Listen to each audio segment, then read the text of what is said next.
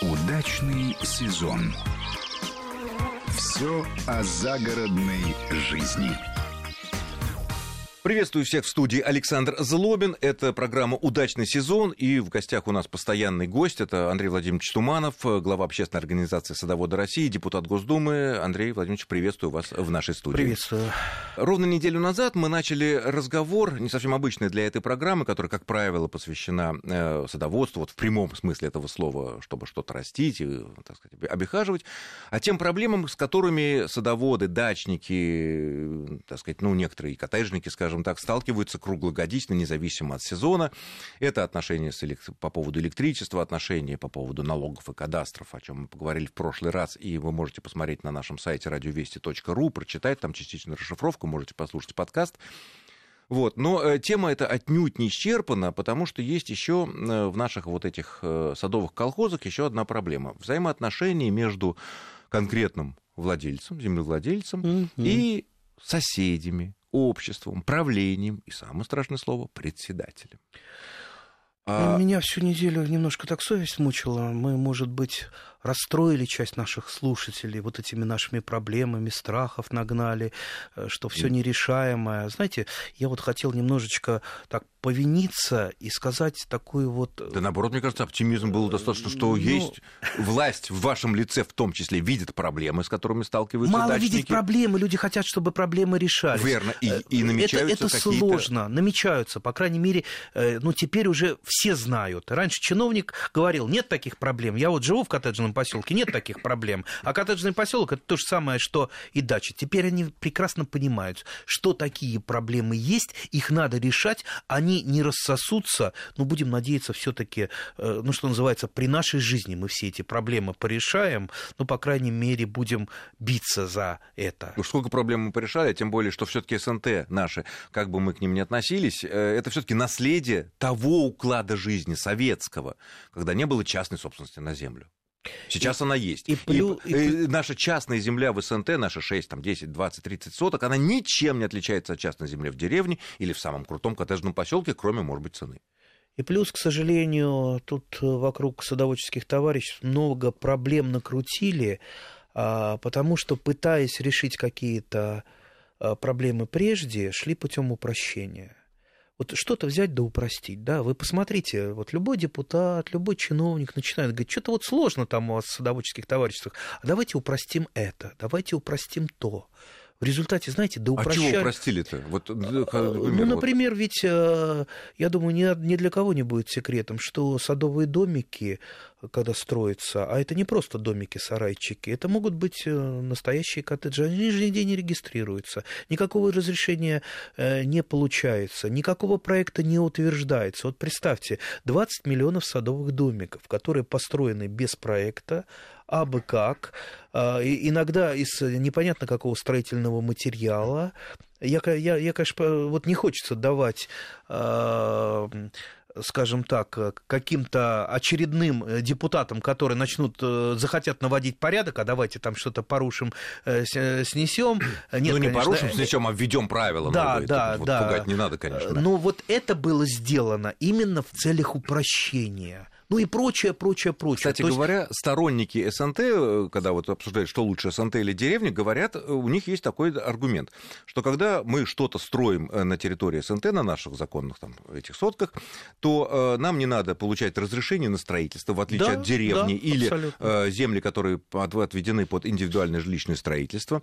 Нам не надо получать акт о приемке в эксплуатацию. То есть, соответственно, мы строим все, что мы хотим. Но проблема в том, что и сосед строит, что хочет. Совершенно верно. А потом либо домик на голову семьи обрушится, либо сосед возведет китайскую стену такую, что у вас все затенит. То есть нормы есть, но норма за несоблюдение норм Максимум штраф. Максимум, да еще добиться да чаще надо. всего ничего не будет. Поэтому и начинается вот та самая анархия, о которой я говорил. А при анархии кто самый главный? Тот, у кого голос зачнее, тот, у кого кулак больше. То есть, знаете, как в тюремной Денег камере, больше, да. да. Это живем по понятиям, а не по закону. Ну, слушайте, мы живем в 21 веке, мы живем в правом государстве. Почему какие-то сегменты общества у нас должны жить по понятиям тюремной камеры? Так не должно быть. Так, может быть, все-таки как-то подумать о внесении, в, может быть, в эту сессию или в другую, в следующую, а, в, на рассмотрение Госдумы каких-то законов о том, чтобы э, правила застройки садовых товариществ, которых, как говорится, 120 тысяч в стране, это огромные вообще, до каждой там по 100 там, тысяч домов, э, были приведены в такой же состоянии, как в деревнях и во всех новых поселках, чтобы действительно был какой-то контроль. Потому что хорошо, мне удобно, когда я строю, что хочу. Но когда сосед строит, и, и, и управы-то нету. Председатель Правы не может нет. решить. Управы Можно нет. написать миллион жалоб в правлении председателю. Он абсолютно честно разведет руками. Ну, Или хорошо. в прокуратуру. А, а кого больше не любит прокурор?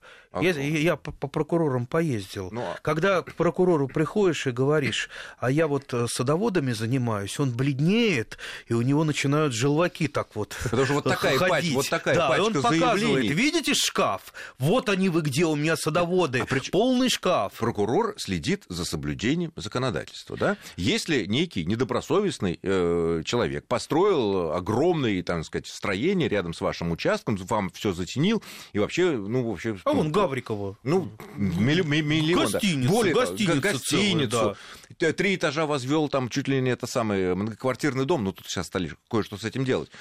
Э, если закон не нарушен, в рамках СНТ он все построил, что хотел, и что прокурор? Пишите, жалуйтесь. И но... разделил потом этот домик не по квадратным метрам, а по долям по долям. Но да, это... и продал. Но есть... все-таки вот эти вот... Э, хитрецов в много. В последнее которые, время да, власти Москвы, на которые оказались эти территории, и власти Подмосковья э, начали вести с этим такую серьезную борьбу. И сейчас, мне кажется, эта проблема отчасти уже решена, потому что покупатели, даже самые недалекие, понимают, чем это грозит, и все-таки смотрят э, документы на землю, на которой расположено это строение, которое им предлагают купить как многоквартирный дом, хотя это 6 соток в садоводстве.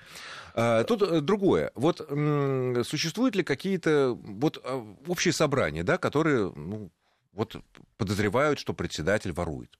Вот в любом садоводстве найдется много людей, которые будут убеждены, что председатель и правление воруют, даже если это честнейшие люди, работающие там за бесплатно и э, достаточно богатые пенсионеры, им эти копейки садоводческие не нужны. Все равно кто-то будет уверен э, такое. Как правило, где-то 10% это такой постоянный протестный электорат в садоводческом товариществе. И у меня, я знаю много председателей разных, честных, не очень честных. Вообще, э, ну, это отражение положение общества. Председатели бывают разные. Искушений много, безусловно, так как контроля минимум, чаще всего ревизионная комиссия, она же из своих состоит. Конечно, исключительно. А, а проверять деятельность товарищества тут же прокурор не поедет, финансовую деятельность. Он скажет, а уж при том там столько да, можно бумаг сами. задним числом акты понаписали, тем более, сторожку построили, дорогу тут Да, тем потратили. более по негласному таку, такой договоренности вся деятельность садоводческих товариществ, она находится в тени, то есть э, нулевые балансы сдаются, а а вот эти вот наличные деньги из рук в руки, что называется, передаются. Это плохо. А, кстати, вот Это плохо. по поводу наличных денег. Я знаю, что во многих садоводческих товариществах удалось наладить относительный, относительный, подчеркиваю, порядок с деньгами, когда люди потребовали завести, ну, вернее, расчетный счет он и так есть, но чтобы э, он был действенным, и чтобы люди плату за свет, за членские взносы перечисляли через банк. Потому да, что делается, безналичные да. деньги украсть все-таки гораздо сложнее, чем, чем нал. Совершенно верно. Это один из э, путей решения проблем. Еще лучше, если все-таки садоводческие товарищества а, объединяются, ну, либо в саморегулируемые организации, либо вот в такие районные союзы садоводов, где идет контроль за председателем не влезание в его дела, а просто вот чистый контроль, контроль бухгалтерии, потому что как мы уже поговорили, э, есть какой-то протестный э, электорат, который вот воруешь, ты не воруешь, э, всегда будут говорить, что председатель ворует. Потому вот, что недовольны тем, да. что привыкли, как в прежние времена, вы нам постройте, вы нам дайте, а я несчастный пенсионер, у меня ничего нет. Но ну, так тоже вот, не бывает. Ну вот у меня знакомый один председатель, очень честнейший человек, я просто знаю его, вот честнейший человек, который свои деньги докладывал несколько раз, чтобы покрыть какой-то кассовый разрыв. И все равно, говорит, я приезжаю, на меня кричат, ты там это покрал, ты это украл. Э, на- на- на- начинается на, на- на общем собрании, ну, как правило, там в мае, что будем мы делать в следующем году? Вот надо дорогу доделать, надо заборы доделать, надо это. Теперь, какие взносы будем э, собирать? Годовой взнос давайте установим. Ага, есть предложение там 8 тысяч, 9 тысяч, 10 тысяч. А давайте 7 тысяч кто-то. Да Вот, э, и с- н- начинается шум. ес- э, Естественно, все голосуют за минимальную сумму, но при этом за эту Дайте сумму нам дороги, надо сделать забор, это, водокачку то, то. починить. Вот, ну как же, это же вот все, что вы заказали, это стоит в два раза больше. Э, Ну, начинаются отсылки, конечно. А вот мы раньше платили меньше. Ну, понимаете, Ну, ну, раньше. ну, большинство людей не очень грамотны э, в финансовом отношении. Э, Раньше предприятия помогали, сейчас просто такого нет. Но мы не вернемся мы оттуда. Вот нам Е- дорогу, да, то, то же Если самое. вернуться к теме Да. воровства, а, правильно ли я понимаю, что председатель и правление не могут нет никаких юридических оснований отказать э, человеку, который хочет платить свои взносы и деньги за электричество или там целевые взносы исключительно через банк по платежке. Конечно, не могут. А вот у нас счет такой, неудобно и так далее. Э, Значит, председатель нарушает э, закон, он ведет Однозначно. те- теневую кассу. То есть это первый признак теневой кассы. Может, Другое дело, что это слишком повально. И вот одним из э, э, моих э, попыток э, наладить жизнь садоводческих товариществ, это именно вывод э, из тени вот этого оборота. Да, там придется заплатить небольшие налоги, но это будет лучше, чем постоянная грызня между э, садоводами и председателем. Налоги там копеечные, Плюс, это да, плюс, плюс контроль за председателем со стороны, допустим, районного объединения, это э, не, не просто ведет к тому, что ну, перестанут люди там друг друга в чем-то подозревать, то есть, э, но и к тому, что средства будут более эффективно использоваться. Понимаете, вот ставят хорошего человека, доброго, милого председателем, который никогда председателем не работал, он не знает, сколько стоит щебенка, он плохой хозяйственник.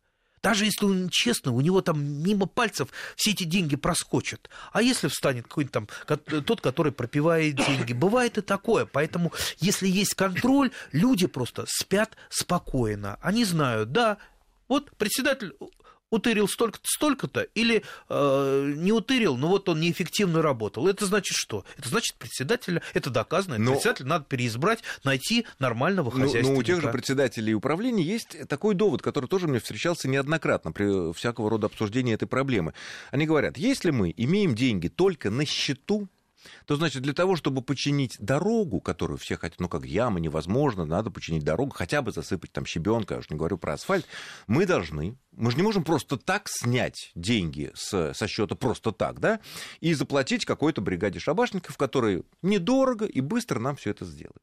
Мы для того, чтобы снять деньги, мы должны заключить договор с некой строительной фирмой, да, маленькой, пусть какой, какой угодно, и платить уже деньги по договору, а это стоит так как фирма тоже настоящая, они налоги платят, это стоит уже значительно дороже, и поэтому, если вы хотите, чтобы выходила наша дорога подешевле, давайте все-таки приносите нам в кассу, вот бухгалтер принимает каждую субботу Ну, это все наличными. от лукавого, понимаете? Нет, ну довод тут экономически есть, конечно, но... А, а есть другой довод. Знаете, сколько я знаю таких вот левых бригад, которые приходят, объявляют э, небольшие цены, берут авансы и в эту бригаду больше Нет, ну это не понятно. увидели. Это понятно, Знаете, что... сколько, сколько э, та- таких жалоб? Начали там газификацию, там якобы договорились, собрали деньги, убежали. Начали там э, строительство забора, вбили три колышка и сбежали. Поэтому э, работа с официальными какими-то структурами – это гарантия, по крайней мере. Пусть и э, дороже. Да, пусть чуть-чуть дороже, это не принципиально. Понимаете, сейчас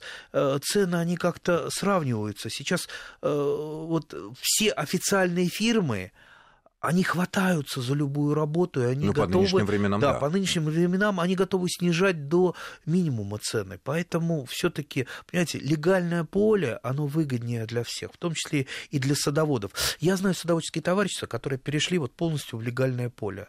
Полностью в легальное поле. И А там как не, же они живут? не увеличились, как же они живут? не увеличились взносы. Удается? Не увеличились, да. Потому что просто те деньги, а, которые они сдают, используется эффективно. Эффективно. Ради этого стоит перейти в легальное поле. Еще одна интересная тема, которая многие годы постоянно обсуждается. А, вот, например, постоянно возникает в наших дачных поселках такое, что вот председатель такой секой, правление такой секое продало часть, там, я не знаю, детской бывшей общей площадки или часть разворотного круга э, одному из собственников участков, вот присоединили там одна-две сотки. Вообще, вот такие вещи, кто должен решать? Это общее собрание должно решать? Или это правление достаточно, чтобы вот эти две сотки, которые где-то там в тупичке присоединить к человеку, который готов, может быть, за них даже по кадастровой стоимости или по рыночной заплатить в кассу СНТ. Или здесь никаких законных путей нет, все равно это все незаконно. Знавал я председателя, который соседний лес продал. Соседний? Да, соседний. То есть даже не внутри своего не, СНТ? Не, не, не внутри. Э, продал, собрал деньги и э, благополучно уехал, сказал, что больше председателем не хочет работать. И уехал во Францию, понятно. А, не знаю, куда уехал, но я думаю, в принципе, его а, привлечь к уголовной ответственности все таки должны, потому что те люди, Лес, которые... более чужой. Да, да, он продал чужое. Так вот, все, что за территорией товарищества, это, естественно, чужое. Нет, это я говорю про иной внутри. собственник. Внутри. Если внутри товарищества, да, внутри. это, конечно, такие вещи решает только общее собрание. Главный в вашем садоводческом товариществе это не председатель. Председатель, председатель это исполнительная власть. То, что ему напишут, он и э, то, что примут на собрании, ну, напишут, ну, обычно он на собрании будет принимает то, что он заранее написал. Обычно.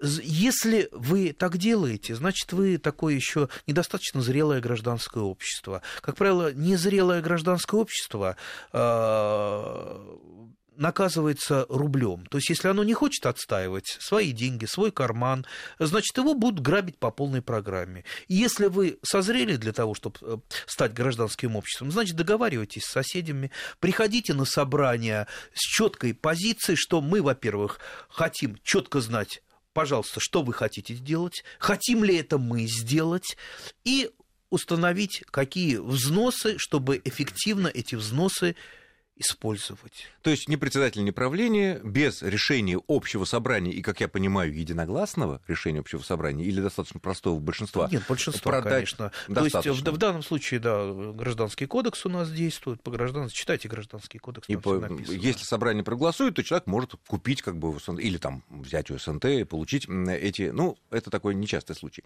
А, следующий вопрос между взаимоотношениями вот в этом нашем большом колхозе. Э, вот мы в прошлой передаче, мне помнится, коснулись темы электричества и темы э, злостных неплательщиков, которые ну, иногда просто наглеют э, как, как мы поняли, электрики, которые поставляют нам электри... электросети, они к этому человеку не имеют никакого отношения. То, что у него висит счетчик такой, секой, он не сторона договора, сторона договора только СНТ. Как СНТ, в рам... не нарушая закона, и вот общество может повлиять на, на этого человека, чтобы он все-таки заплатил деньги. Э, понятно, что суд. Можно подать в суд. Это единственный вариант. То, что резать провода, отрезать неплательщику нельзя, СНТ это делать не имеет права, вернут все назад и еще заплатят заплатить неустойку. Да, ну, безусловно, суд это законное средство. Есть э, другие менее законными, которые председатели пользуются для того, чтобы, скажем так, не сильно нарушая закон, все-таки воздействовать. Ну, например... Во, во, во всеобщее благо. Да, например, ограничение мощности. Это как?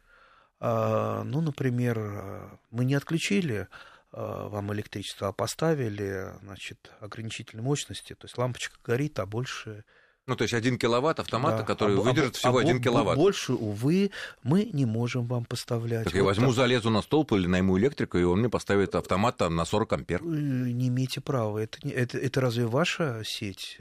Это не ваша сеть, это сеть Тут э, А я скажу, простите, а СНТ, а покажите мне документы о том, что это ваша сеть. Как мы говорили в прошлой программе, подавляющее большинство сетей в наших СНТ, включая даже относительно новых, они, они просто бесхозны, они не находятся на чем балансе. Еще, кстати, некоторые председатели а, иногда отключают садовода, не плательщика, не из-за того, что он не платит, а, например... То есть он плательщик того... вполне себе, потому а... что он возмущается на собрании и мучит воду, правильно? А, нет, нет, нет. Из... Ну, то есть вот если он не плательщик, но отключает его не потому, что он не платит, а, допустим, выясняется, что а, у него внутри домика сеть Э, не сертифицирована, она никаким образом не может нести эту нагрузку, и, скорее всего, из-за этой сети возникнет пожар. Из-за неправильной.